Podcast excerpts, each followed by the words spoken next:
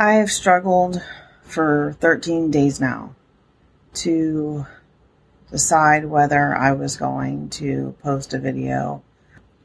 This is one of the hardest 13 days I have ever been through in my life. My 16 year old ran away, have not seen him since January 7th. There was one phone call to one of his friend's moms by someone who was not him stating he was okay. Have not heard anything since.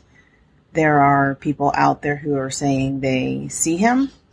I have zero confirmation that who they saw was him all over the city. And if you're not familiar, I live in the general New Orleans, the mm, greater New Orleans area.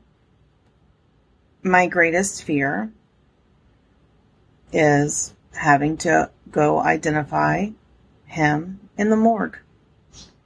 And I don't say that lightly because I know it's part of my reality. I know that whoever he is staying with is potentially not a safe person.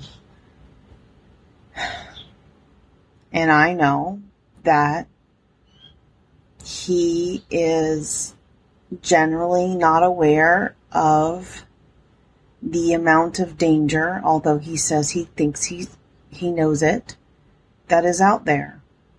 And he does not understand the selfishness of the people that he rides with or hangs out with or whatever rolls with.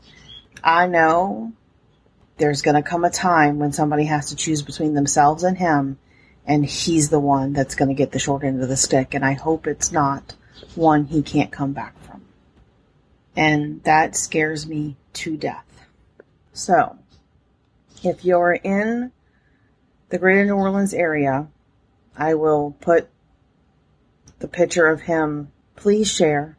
At this this point in time, I'm just having a hard time keeping up hope. And I know as the days go on, the less likely that I will find him.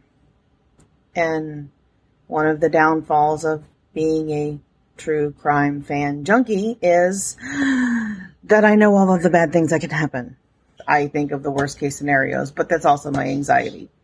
I'm going to end this one and I'm going to have another conversation because it's related, but it's not completely related.